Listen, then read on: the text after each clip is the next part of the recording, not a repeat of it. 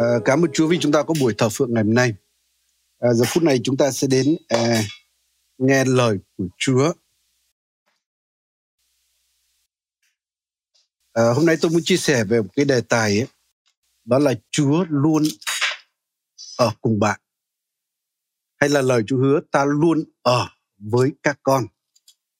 À, chúng ta xem sách Matthew đoạn 28, đoạn cuối đấy và câu cuối cùng phần B, câu 20 phần B ạ. Thì chúng ta biết là sau khi Chúa Giêsu đã sống lại, Ngài hiện ra cho các môn đồ và ở đây Ngài giao thác cho đại mạng lệnh của Chúa. Và khi giao thác xong thì Chúa phán như thế này trong đoạn 28 câu 20b. Và này ta luôn ở với các con cho đến tận thế. Và này ta luôn ở với các con cho đến tận thế. À, chúng ta biết khi những môn đồ được Chúa Giêsu kêu gọi lựa chọn để trở thành môn đồ bước theo Ngài. À, chắc lúc đầu họ cũng nghĩ một khía cạnh nào đó về vinh quang trên đất này. Họ nói là chúng con đã bỏ mọi sự theo thầy, chúng con sẽ được gì đây? Đôi khi họ cũng chờ đợi một cái vinh quang trong nước trần thế nào đó. Họ nghĩ là Chúa sẽ thiết lập vương quốc Israel trên đất này và chắc chắn là họ sẽ có chỗ đứng nào đó trong vương quốc đó. Vì vậy họ luôn luôn tranh giành nhau ai là người lớn nhất trong số họ. Nhưng khi Chúa Giêsu nói về Ngài sẽ chịu thương khó, chịu chết ấy, họ không hiểu. Thậm chí họ còn can ngăn Chúa Giêsu trong khía cạnh này. À, nhưng khi chúng ta biết các môn đồ chứng kiến những ngày cuối cùng của Chúa Giêsu tại Jerusalem, họ chứng kiến sự bắt bớ, họ chứng kiến sự thù địch, những mưu trước, những sự phản bội. Họ chứng kiến sự thương khó của Chúa Giêsu. Chúa lại còn cảnh báo họ là người ta đối xử với thầy của họ như vậy thì cũng sẽ đối xử với họ như vậy. Nên thực sự là họ bắt đầu à, có cảm giác cũng là sợ đấy, kinh sợ đấy. Nhưng khi Chúa đã sống lại và hiện ra với họ, dường như niềm hy vọng lại le lói là có phải lúc này Chúa sẽ thiết lập vương quốc của Chúa hay không? Nhưng không, Chúa nói là ta sẽ về với cha.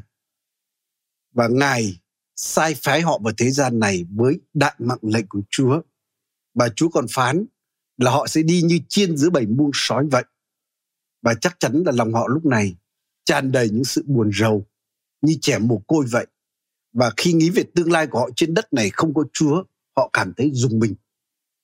Nhưng cảm ơn Chúa vì Chúa Giêsu đã đảm bảo với họ là ta luôn ở cùng các con cho đến ngày tận thế. Thực ra cái tiếng nguyên bản ở đây á thì có nói là gì? Là ta luôn ta ở cùng các con từng ngày cho đến ngày tận thế. Nên Chúa Ngài ở với các môn đồ của Chúa từng ngày trong cuộc đời của họ. Dù ngày đó là ngày nắng hay ngày mưa, ngày vui hay ngày buồn, ngày sướng hay khổ, ngày thành công hay thất bại, ngày giàu hay nghèo. Thực ra cái lời hứa của Chúa này còn hơn hẳn cái lời hứa của những chú rể mà hứa với cô dâu trong ngày cưới ấy. Bởi vì Chúa là đấng thành tín, Ngài ở cùng họ suốt cuộc đời và thậm chí cho đến cả ngày tận thế. Nên vì vậy lời hứa này chắc chắn là không chỉ dành cho các môn đồ của Chúa Giêsu, 12 sứ đồ, nhưng nó dành cho tất cả chúng ta là con dân Chúa sống trong cả những ngày cuối cùng này. Và Ngài nói là Ngài ở cùng á, hàm ý không chỉ là để sức giàu chúng ta hoàn thành đại mạng lệnh của Chúa, nhưng mà Ngài còn giúp cho chính cuộc đời mỗi chúng ta trong chặng đường ở trên thế gian này. À, Kinh Thánh có bày tỏ cho chúng ta biết về Đức Chúa Trời của chúng ta. Đó là Ngài là Đức Chúa Trời của giao ước. Nên Chúa là đấng giữ lời của Ngài. Nên Ngài với lời của Ngài như là một vậy. Ngài không thể chối chính Ngài được. Nên dù trời đất có qua đi á, dầu núi rời, dầu đồi chuyển, nhưng chắc chắn Ngài sẽ giữ lời của Ngài. Và Ngài giữ lời của Ngài không chỉ bởi đức thành tín của Chúa, nhưng Ngài giữ lời của Ngài bởi vì Ngài cũng là Đức Chúa Trời yêu thương con người. Ngài thích ở cùng chúng ta. Ở cùng chúng ta là niềm vui và sự yêu thích của Ngài. Chúng ta có thể xem câu kinh thánh đó trong sách châm ngôn đoạn 8 câu 31 nha. Để chúng ta hiểu là Chúa ở cùng chúng ta không chỉ là vì Chúa bị buộc bởi lời hứa của Ngài, nhưng bởi vì Chúa còn thích điều đó nữa. Ờ, trong ngôn đoạn 8 câu 31 có nói như thế này ấy. Thực ra ở đây nói về Chúa Giêsu đấy, Ngài là sự khôn ngoan của Đức Chúa Trời. Ngài có nói như thế này ấy, là ta vui vẻ với thế giới có người của Ngài và vui thích với dòng dõi loài người. Bản dịch khác nói là Ngài vui thích ở với con người. Nên chúng ta có thể nhìn thấy từ trong sáng thế ký điều này. Thực ra Chúa tạo dựng đến con người để ở cùng với con người. Để chia sẻ tình yêu hay là ở gần gũi con người. Nên mỗi một ngày chúng ta thấy Chúa đến vườn Eden để gặp gỡ, để ở cùng, để trò chuyện với con người. Nhưng rất tiếc tổ phụ chúng ta đã chối bỏ Ngài. Mặc dù như vậy, nhưng Đức Chúa Trời cũng không từ bỏ con người. Và Ngài có kế hoạch cứu chuộc để đưa con người quay trở về với Ngài để ở cùng Ngài cho đến đời đời. Chính Đức Chúa Trời cũng chọn Abraham và chọn dân Israel ấy, để Chúa ở với họ, để Chúa ở với con người và thực hiện chương trình cứu chuộc của Ngài. Chúng ta biết dân Israel ấy, khi họ bị làm phu tù nô lệ trong xứ Ai Cập cả 400 năm. Chúa đã ở cùng họ luôn luôn. Chúa nghe tiếng rên xiết của họ và chính Ngài đã cứu họ. Và chính Đức Chúa Trời, Ngài đã lưu lạc cùng với dân Ngài trong đền tạm suốt từng ngày trong 40 năm. Mặc dù họ có làm Ngài buồn, thậm chí họ chống nghịch lại Ngài. Nhưng chúng ta biết không ngày nào mà Chúa quên ban mana cho dân của Chúa. Không ngày nào Chúa ngủ quên để không ban thức ăn cho dân của Ngài. Ngoại trừ ngày sa bát là Chúa đã sắm sắn ngày thứ sáu cho họ rồi. Rồi chúng ta biết hàng ngày Chúa cũng ở cùng dân của Ngài qua trụ mây trụ lửa. Sáng dân tỉnh dậy đã thấy trụ mây ở đó rồi. Buổi tối thì thấy trụ lửa ở bên cạnh họ. Nên Chúa ở cùng với họ qua trụ mây trụ lửa để che nắng cho họ, để sưởi ấm cho họ trong cái lạnh ban đêm ở sa mạc. Chúa ở cùng họ qua trụ mây trụ lửa để dẫn dắt họ đi, để xua đuổi kẻ thù, khiến kẻ thù có họ kinh khiếp.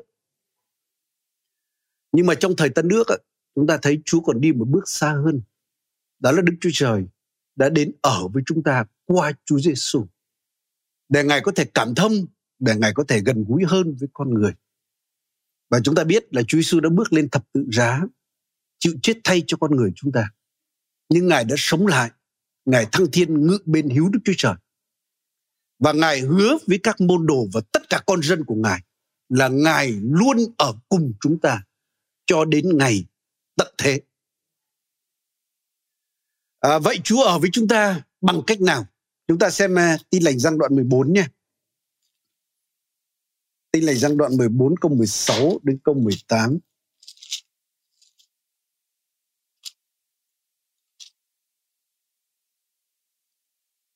À, Chúa Giêsu nói với các môn đồ của Ngài như thế này. Ta sẽ cầu xin cha, Ngài sẽ ban cho các con một đấng an ủi khác để ở với các con đời đời. Tức là thần chân lý mà thế gian không thể nhận lãnh được vì không thấy và không biết Ngài. Nhưng các con biết Ngài vì Ngài đang ở với các con và sẽ ở trong các con. Ta không để các con mồ côi đâu. Ta sẽ đến với các con. Nên Chúa Giêsu Ngài hứa đó là Ngài đến với chúng ta. Ngài không để chúng ta mồ côi mà Ngài đến với chúng ta qua Đức Thánh Linh của Ngài, qua thần của Ngài. Kinh Thánh nói Đức Thánh Linh là đấng an ủi khác. Nhưng khác ở đây có nghĩa là gì? Là khác nhưng giống Chúa Giêsu và chính Ngài ở cùng chúng ta cho đến đời đời. Nên ngay trong công sứ đồ chúng ta thấy là Chúa vẫn ở cùng Chúa Giêsu vẫn ở cùng con dân Ngài. Ngài ở cùng với hội thánh của Ngài suốt trong lịch sử hội thánh và cho đến ngày hôm nay. Khi Phaolô trước khi quy đạo, ông là người bắt bớ hội thánh của Chúa, bắt bớ con dân Chúa. Và chính Chúa đã hiện ra cho Phaolô trên đường đến Đa Mách, làm cho ông ngã gục từ ngựa xuống. Và Chúa nói, sao ngươi bắt bớ ta? Nên khi bắt bớ dân của Ngài, Chúa nói đó là bắt bớ Ngài. Nên Chúa, Ngài vui với dân Ngài, Ngài khóc với dân Ngài. Ngài luôn luôn ở cùng chúng ta ngày hôm nay để tranh chiến, để bảo vệ chúng ta. Ngài không bao giờ lìa, không bao giờ bỏ bạn. không bao giờ lìa không bao giờ bỏ dân ngài như lời Chúa hứa là ngài luôn luôn ở cùng chúng ta và kinh thánh khẳng định là không có gì chia tách chúng ta khỏi tình yêu của Đức Chúa Trời. Và bây giờ chúng ta quay lại cái điều mà Chúa phán với các môn đồ của Chúa và cho tất cả chúng ta khi trước khi Ngài về trời. Đó là ta luôn ở với các con cho đến ngày tận thế. Khi Chúa Giêsu phán những lời này ấy, thì chúng ta biết là Chúa đã biết trước cuộc đời của các môn đồ sẽ gặp những gì. Chúa biết Führer sẽ bị đóng đinh. Chúa biết những môn đồ khác sẽ bị chém, bị giết một cách dã man. Có những người bị đâm, có những người bị thiêu. Trong 12 sứ đồ, chỉ duy có răng ấy là người bị đầu độc và không chết nhưng mà chết già khi bị đi đầy tại đảo Bát Mô. Và Chúa cũng biết những gì đang xảy ra với bạn và những gì sẽ xảy ra với bạn. Chúa biết tất cả những nghịch cảnh nào xảy ra với dân của Ngài, với chúng ta trong thời kỳ cuối cùng này. Nhưng mà Ngài ở cùng các sứ đồ, Ngài ở cùng tất cả chúng ta trong mọi nghịch cảnh mà chúng ta đang gặp và sẽ gặp. À, có thể ai đó sẽ hỏi là chẳng nhẽ con dân Chúa cũng gặp những cái nghịch cảnh khốn khó như vậy sao? À, tưởng theo Chúa là toàn những chuyện vui, những cái sự đắc thắng, những cái thuận cảnh thôi chứ tại sao lại chịu khổ như vậy? Nhưng tôi muốn nói ấy, là Kinh Thánh nói không với điều này. À, trong sách truyền đạo, chúng ta biết Kinh Thánh mô tả cái cuộc sống thật trên đất này nó như thế nào. Sách truyền đạo đoạn 3 từ câu 1 đến câu 7 này.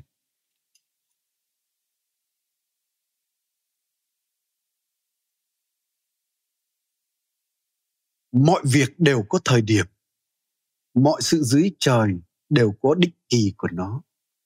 Có kỳ sinh ra, có kỳ chết đi, có kỳ gieo trồng, có kỳ nhổ vật đã trồng. Có kỳ giết chết, có kỳ chữa lành, có kỳ phá đổ, có kỳ xây cất. Có kỳ khóc lóc, có kỳ vui cười, có kỳ tăng chế, có kỳ nhảy múa, có kỳ ném đá, có kỳ gom đá, có kỳ ôm ấp, có kỳ ruồng bỏ, có kỳ tìm kiếm, có kỳ đánh mất, có kỳ giữ lại, có kỳ ném đi, có kỳ xé rách, có kỳ khâu vá, có kỳ nín lặng, có kỳ lên tiếng, có kỳ yêu, có kỳ ghét, có kỳ chiến tranh, có kỳ hòa bình. Dưới đất này, trong thế gian này, có những kỳ đối lập nhau. Nên cuộc sống chúng ta cũng giống như có nốt thăng, có nốt trầm. Nên trong đời của con người trên đất này và ngay cả với những cơ đốc nhân ấy, chúng ta sẽ có những ngày gọi là ngày trầm nhưng có ngày bổng. Có những ngày ấy uh, là ngày dữ dật nhưng cũng sẽ có những ngày là ngày khó khăn. Có những ngày cười nhưng có ngày sẽ khóc. à, chúng ta biết có những ngày chúng ta thấy thành công nhưng có những ngày mà cảm thấy thất bại. Nên vì vậy là Chúa sẽ không biến đổi đời sống của chúng ta hay là tất cả các ngày chúng ta trở nên đơn điệu chỉ có một kỳ đâu. Hay là đời sống chúng ta chỉ như một nốt nhạc đâu. Nên vì vậy cơ đốc nhân cũng giống như tất cả những người không tin Chúa trên đất này. Chúng ta cũng gặp những nghịch cảnh, cũng gặp những hoàn cảnh trái ngang, gặp những hoàn cảnh mà chúng ta không thích một chút nào cả. À, một điều tiếp theo tại sao những nghịch cảnh lại xảy ra với chúng ta? Chúng ta biết là chúng ta đang sống trong một thế giới mà nó hướng dần đến những ngày cuối cùng. Và Chúa đã cảnh báo và ngày cuối cùng có nhiều hoạn nạn xảy ra.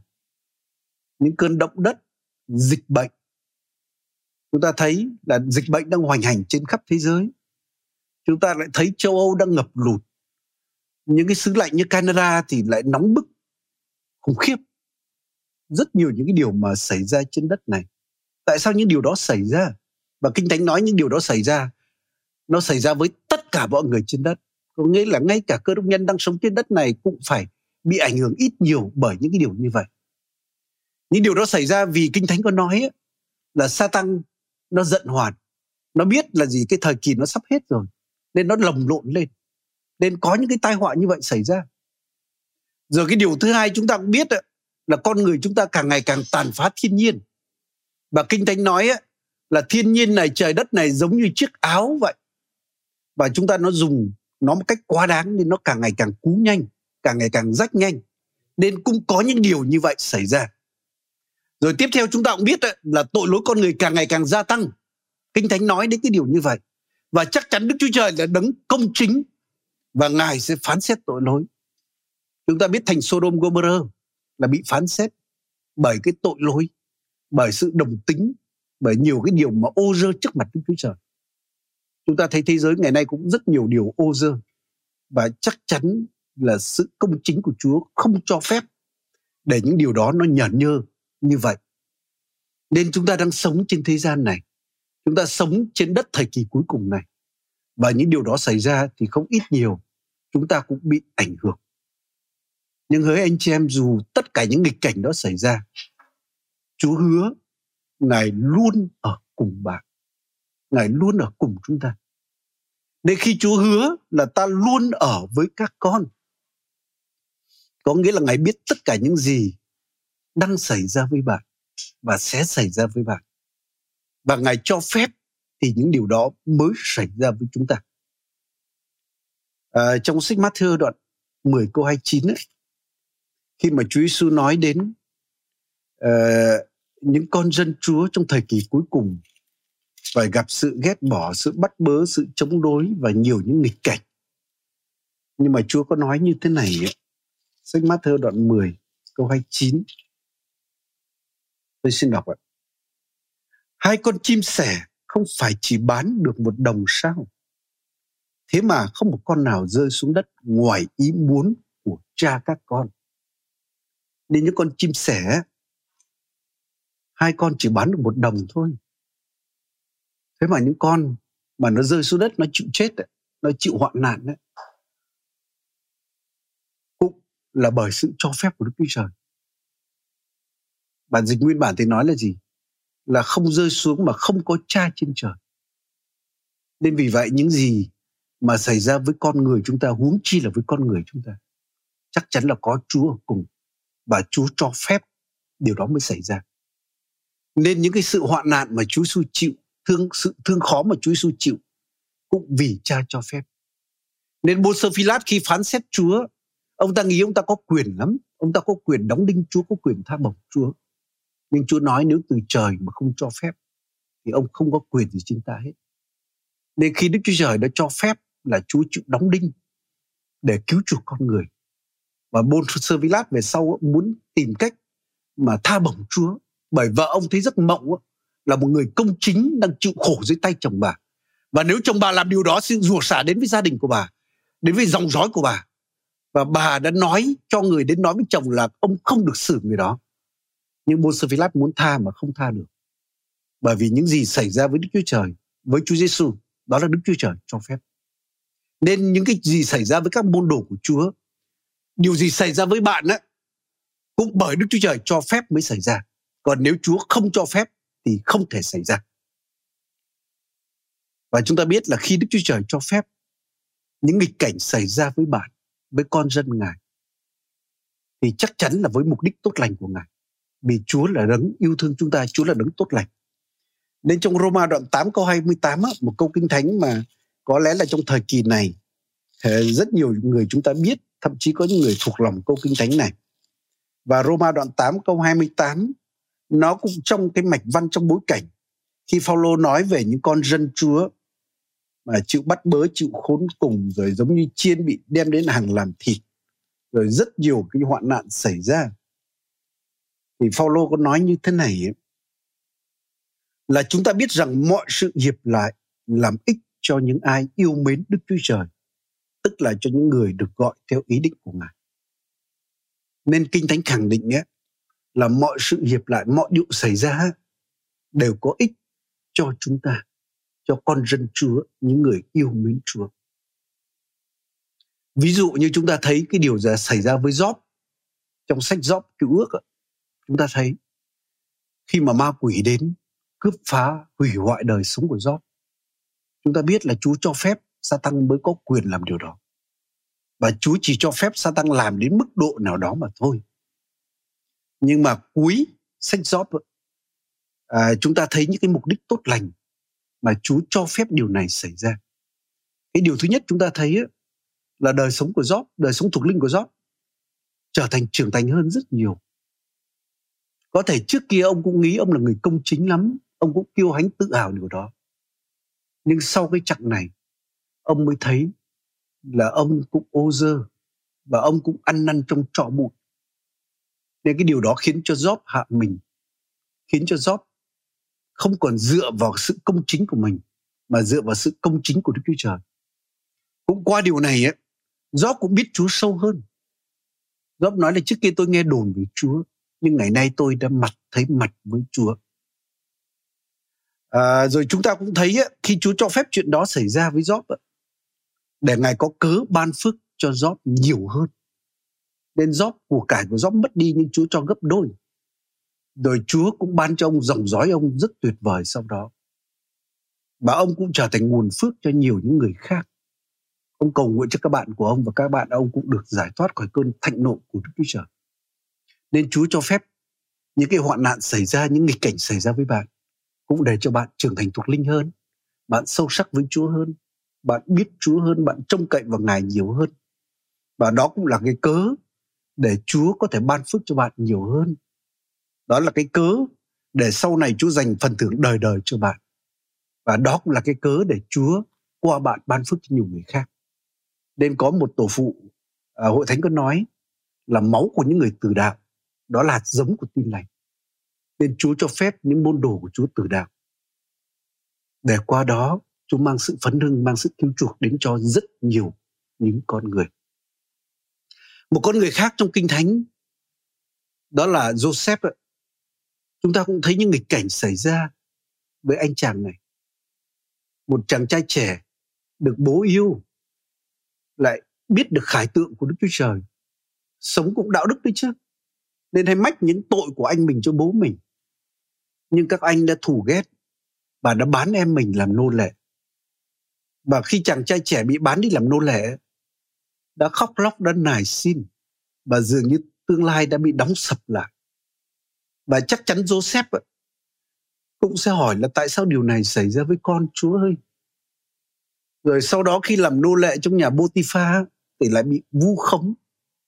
Rồi sau đó bị đánh đòn, bị tống vào lao tù.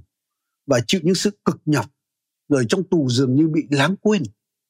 Con người quên, dòng họ gia đình quên. Và có lẽ ông cũng nghĩ biết đâu Chúa cũng quên mình. Nhưng hỡi quý vị anh chị em, Chúa luôn ở bên cạnh Joseph để đến thời điểm, chỉ sau một ngày thôi, Chúa đã thay đổi hoàn toàn Joseph nhưng trước đó, Chúa khiến cho Joseph biết Chúa nhiều hơn. Để Joseph cũng không còn khoe khoang nữa ông học được sự nhịn nhục ông học được sự tha thứ ông học tin cậy Đức Chúa Trời và chỉ trong một ngày từ một cái tù trung thân ấy Chúa đã giấy ông lên trở thành thủ tướng hay tể tướng của sự Ai Cập. Chúa ban cho ông gia đình, ban cho ông phước hạnh gấp đôi và khiến ông trở thành nguồn phước để cứu cả thế giới và dòng tộc nhà của ông. À, bản thân tôi cũng gặp không ít những cái nghịch cảnh, những hoạn nạn. Nhưng khi qua những chặng đó, khi gặp những hoạn cảnh đó mình cũng không hiểu tại sao đâu. Đôi khi mình cũng đặt câu hỏi là tại sao điều này lại xảy ra với con Chúa ơi?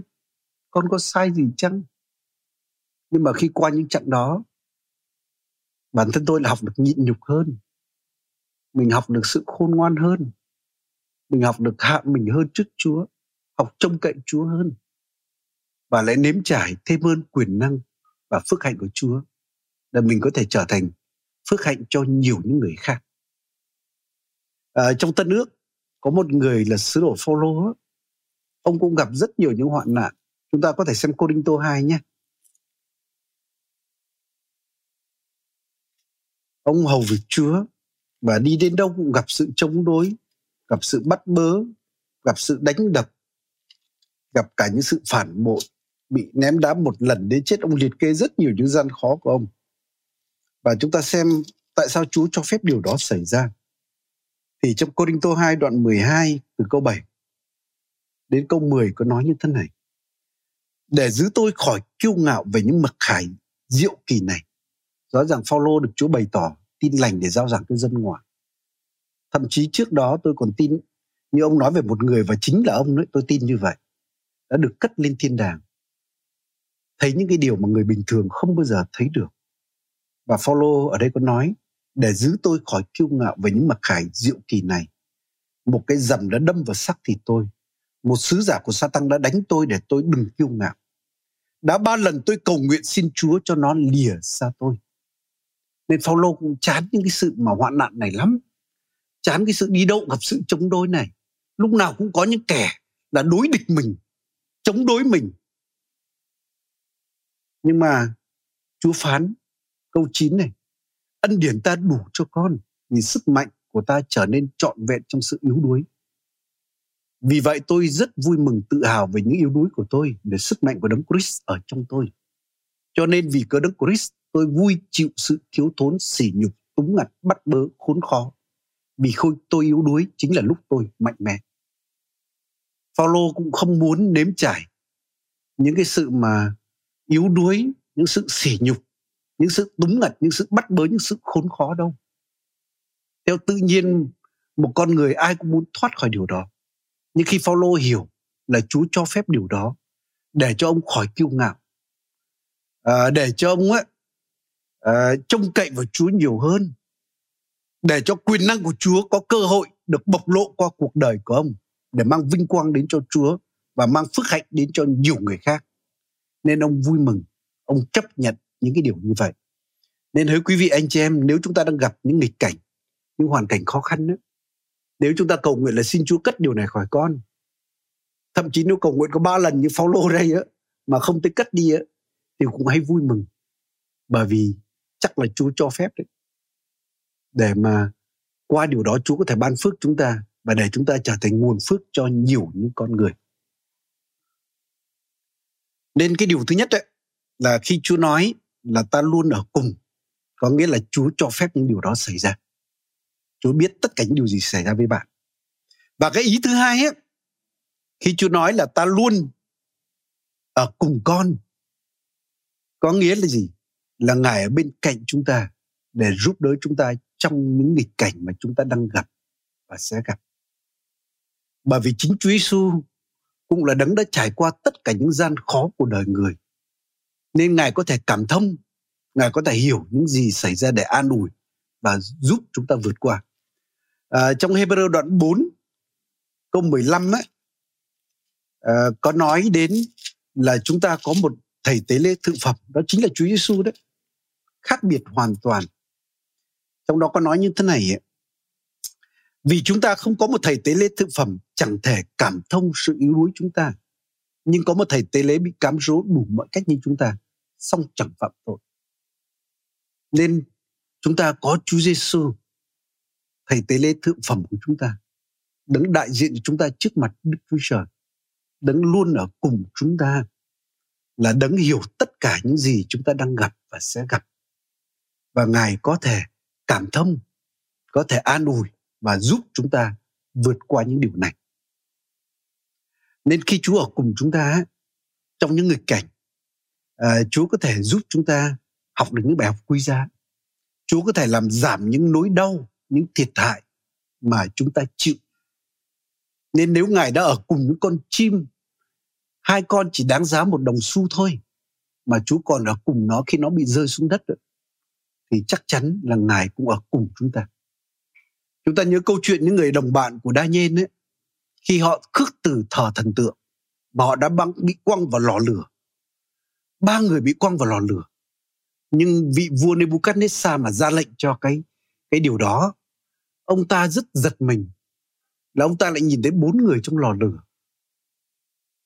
Mà người thứ tư lại giống như con của Đức Chúa Trời vậy. Không phải là con người bình thường mà ba người này bị trói quăng vào lửa mà trong cái ngọn lửa lại đi lại rất là tự do lại có vẻ rất vui vẻ lại còn hát ngợi khen đức chúa trời không bị bí bách trói buộc gì trong đó cả. Nên hỡi quý vị anh chị em, chúa ở cùng chúng ta.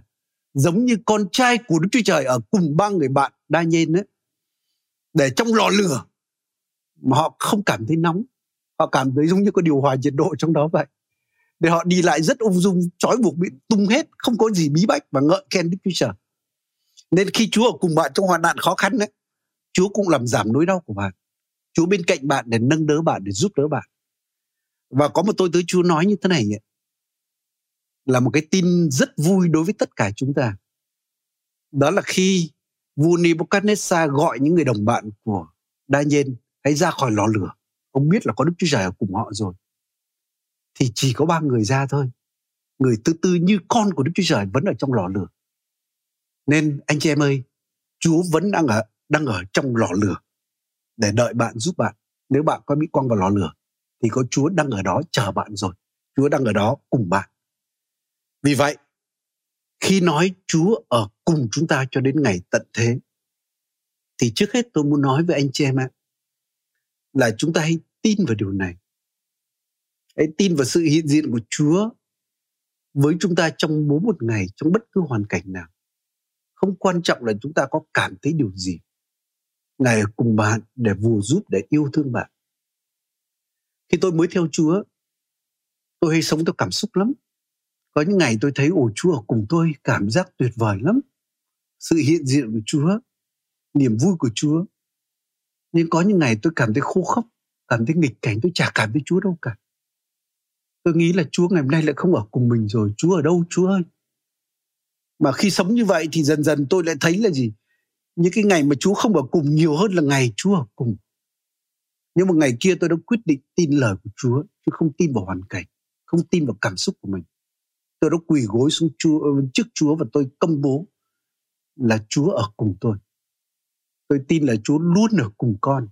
Dù con có cảm nhận thấy hay không cảm nhận thấy cái điều đó không quan trọng nữa. Bởi con tin vào lời hứa của Ngài. Và Chúa chắc chắn ở cùng con.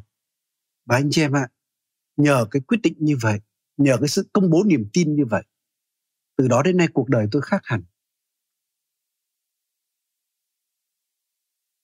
và thực ra đức tin đó nó đi trước và cái sự cảm xúc nó đi sau và chúng ta rất dễ dàng cảm nhận được sự hiện diện của Chúa nếu chúng ta sống bởi đức tin vào lời hứa của Đức Chúa Trời. Nên nếu bạn đang gặp những cái hoàn cảnh như vậy, nếu cái cảm xúc bạn là không thấy Chúa ở cùng, hãy quyết định tin vào lời Đức Chúa Trời. Hãy công bố như tôi đã công bố và bất chấp những gì nhìn thấy những cái cảm xúc của bạn. Kinh thánh nói là chúng ta hãy bước đi bởi đức tin chứ không bởi sự mắt thấy nha và nếu bạn bước đi bởi đức tin bạn sẽ thấy chúa hành động trong đời sống bạn. Bạn sẽ nhìn thấy chúa giúp đỡ bạn và bạn sẽ vượt qua những nghịch cảnh. Cái điều thứ hai điều cuối cùng tôi muốn nói ấy, là khi chúa hứa ngài luôn luôn ở cùng chúng ta thì chúng ta hãy tận dụng điều đó để chúng ta hãy nhờ cậy Ngài trong mọi hoàn cảnh trong đời sống chúng ta. Và để nhờ cậy Chúa hay để trông cậy Chúa thì trước hết bạn phải nhận biết cái sự bất lực của mình, sự yếu đuối của mình. Thì lúc đó chúng ta mới trông cậy vào Chúa. Còn khi con người chúng ta nghĩ là chúng ta còn mạnh lắm, chúng ta còn giỏi lắm, chúng ta chưa thấy quyền năng của Chúa bày tỏ đâu. Cũng giống như tôi hay ví, giống như một người chết đuối bởi vì ở nhỏ quê của tôi gần sông đáy. Và có những chuyến đò mà chết cả mười mấy người. Thậm chí những người biết bơi cũng chết. Và tôi nghe những người lớn nói với tôi á là khi cứu người chết đuối ấy, đừng vội cứu họ khi họ còn vùng vấy hoặc là xuống phải đấm cho họ một cái cho họ xỉu luôn. Hoặc là để cho họ no nước thì xuống mới kéo họ. Còn nếu không họ sẽ lôi mình xuống mất nhưng chắc chắn là chúng ta không thể lôi chúa xuống được khi chúng ta còn thấy mình mạnh lắm. Nhưng chắc chắn là Chúa không muốn để khi chúng ta được giải thoát khỏi những nan đề chúng ta lại nghĩ đó là bởi sức của chúng ta bởi chúng ta giỏi lắm. Nên Chúa muốn chúng ta nhận thức được sự yếu đuối của mình. Phải giống như sứ đồ Phaolô á ông biết sự yếu đuối của ông. Thì lúc đó ân điển của Chúa quyền năng của Chúa mới bày tỏ qua cái sự yếu đuối đó. Chúng ta phải giống như vua Josaphat ấy, khi mà đoàn quân đông đảo vây quanh đến xâm lấn xứ sở ông và ông đã kêu gọi toàn dân kiêng ăn cầu nguyện trước Chúa. Và ông nói với Chúa là chúng con yếu đuối. Chúng con không có sức để chống lại đoàn dân đông đảo này. Và xin Chúa giúp chúng con. Khi họ nhận thức được sự yếu đuối của họ, họ trông cậy thực sự vào Chúa. Thì chính Chúa đến nói với họ, đây là cuộc chiến không phải của các con, mà đây là cuộc chiến của ta. Các con hãy ra và nhìn xem ta giải cứu các con. Nên có lẽ có những người, thậm chí có những vùng đất, có những nơi mà dịch bệnh, có những nơi, những hoàn cảnh mà chúng ta đã cố gắng lắm rồi, nhưng chúng ta cảm thấy là thật khó, thật bất lực. Anh chị em, đó là cơ hội rất tuyệt vời để chúng ta đến quỳ gối trước mặt Chúa. Có thể chúng ta phải kiêng ăn cầu nguyện như Josaphat chăng? Chúng ta phải đến trước Chúa để chúng ta nói là tự chúng con chúng con không thể làm được nếu chúng con làm được, nó cũng chỉ giống như thuốc an thần chứ không thể chữa trị được hoàn toàn căn bệnh này. Con có thể người này giúp con, người kia giúp con, nhưng nó chỉ là là cái mức độ nào đó chứ không thể giải quyết, triệt để được điều này. Nên con trông cậy vào Chúa. Chúng ta phải cầu nguyện như David ạ. Là xin Chúa chiến cự với những kẻ chiến cự cùng con bởi sự con yếu đuối. Và khi chúng ta làm như vậy, khi chúng ta cảm thấy mình bất lực trông cậy vào Đức Chúa Trời Chúa rất vui thích để bày tỏ quyền năng của Ngài bày tỏ sự giải cứu của Ngài trong những hoàn cảnh đó. Trong đời sống tôi gặp nhiều những trường hợp như vậy. Và tôi nhớ là có một cái lần khi tôi mới bắt đầu bước vào sự phục vụ Chúa.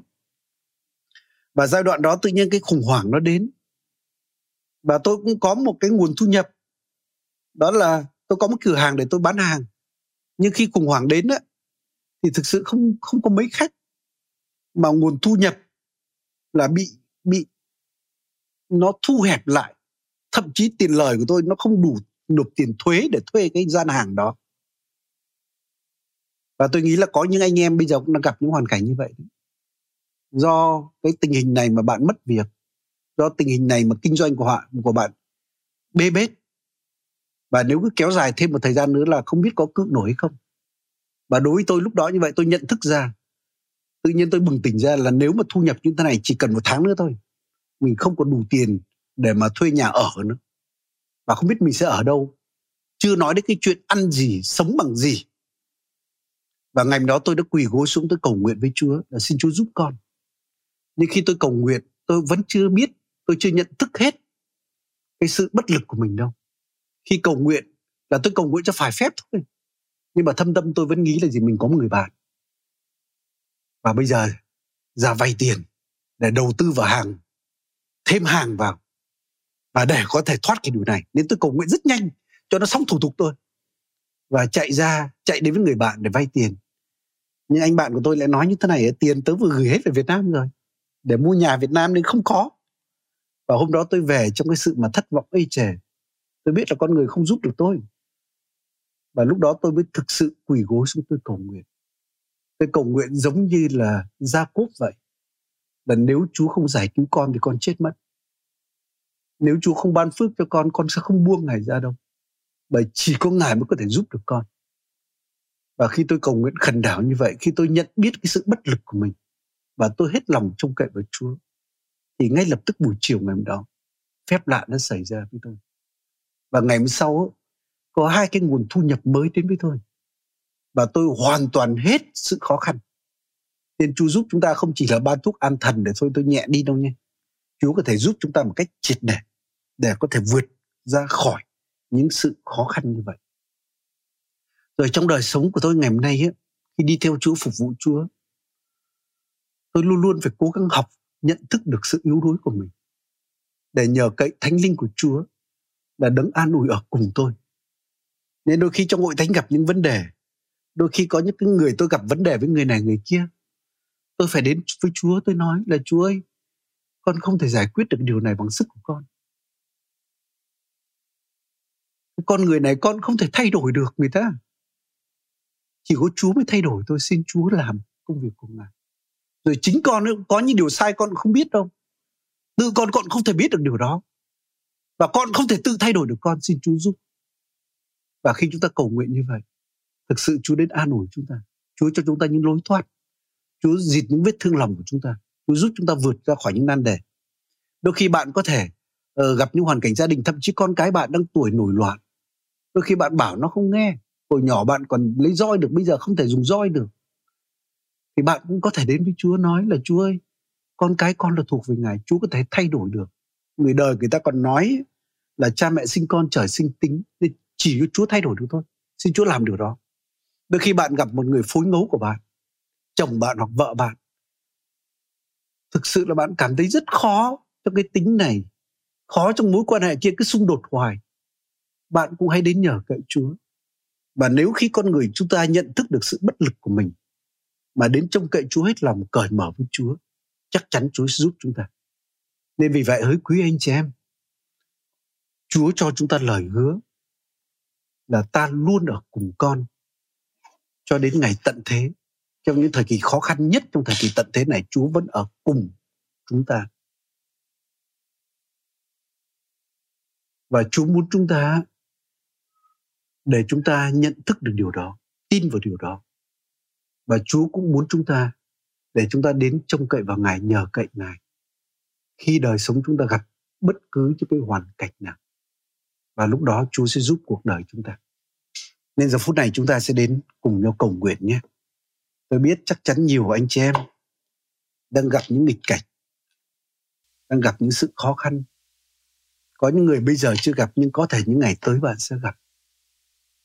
Chúng ta hãy đến với Chúa giờ phút này. Chúng ta hãy cảm ơn Chúa vì Chúa ở cùng con. Dù con có cảm nhận thấy không cảm nhận thấy nhưng Chúa ở cùng con. Bởi vì Ngài là đấng thành tín. Ngài là đấng yêu thích ở với con. Nên không quan trọng cho con cảm thấy gì, hoàn cảnh con ra sao. Con biết Chúa cùng con. Con tin vào điều đó.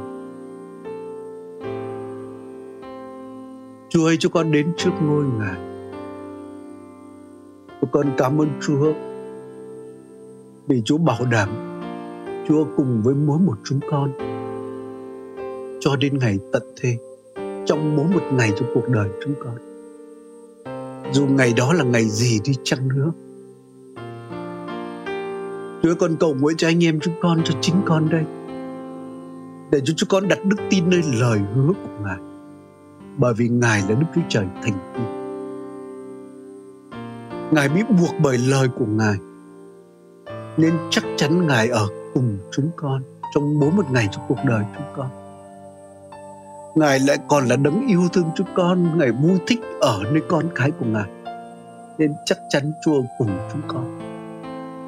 Chúa giúp cho mỗi một chúng con để chúng con thấy mình không phải là trẻ mồ côi trên đất này không phải một mình trên đất này nhưng chính thần của ngài đấng yên ủi giống như Chúa Giêsu đang ở cùng chúng con ở trong chúng con để vùa giúp chúng con và ngài ở cùng chúng con cho đến cõi đời đời. Chúa con cũng cầu xin ngài. Xin giúp mỗi một chúng con để chúng con không tự kiêu chúng con không dựa vào sức của mình để sống. Nhưng cho con nhận thức được sự yếu đuối, sự bất lực của mình, để cho con thực sự đến trông cậy vào ngài. Và Chúa nói ân điển của ta đủ cho con rồi. Quyền năng ta bày tỏ trong sự yếu đuối. Chúa muốn chúng con dựa vào Ngài Chúa muốn chúng con hết lòng trông cậy vào Ngài Để Chúa có thể bày tỏ sự vinh quang của Ngài để tất cả những sự vinh quang đó sẽ quy về Chúa. Chúa ơi xin giúp cho chúng con để cho con không kiêu hãnh. Con không dựa vào khả năng, sức lực, tài nguyên của mình. Giúp cho con trông cậy vào Ngài. Chúa ơi xin giúp mỗi một anh chị em chúng con.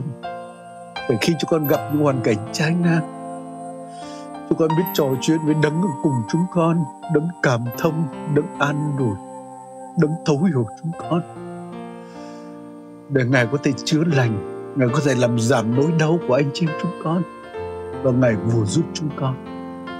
Chúng con cảm ơn chúa. Xin chúa ở cùng các con dân của ngài trong thời kỳ này và những thời kỳ sắp tới chúng con cảm ơn chúa chúng con dâng cuộc đời chúng con trong tay ngài chúng con ngợi khen ngài và chúng con hiệp lòng cầu nguyện trong danh Chúa Giêsu Christ. Amen.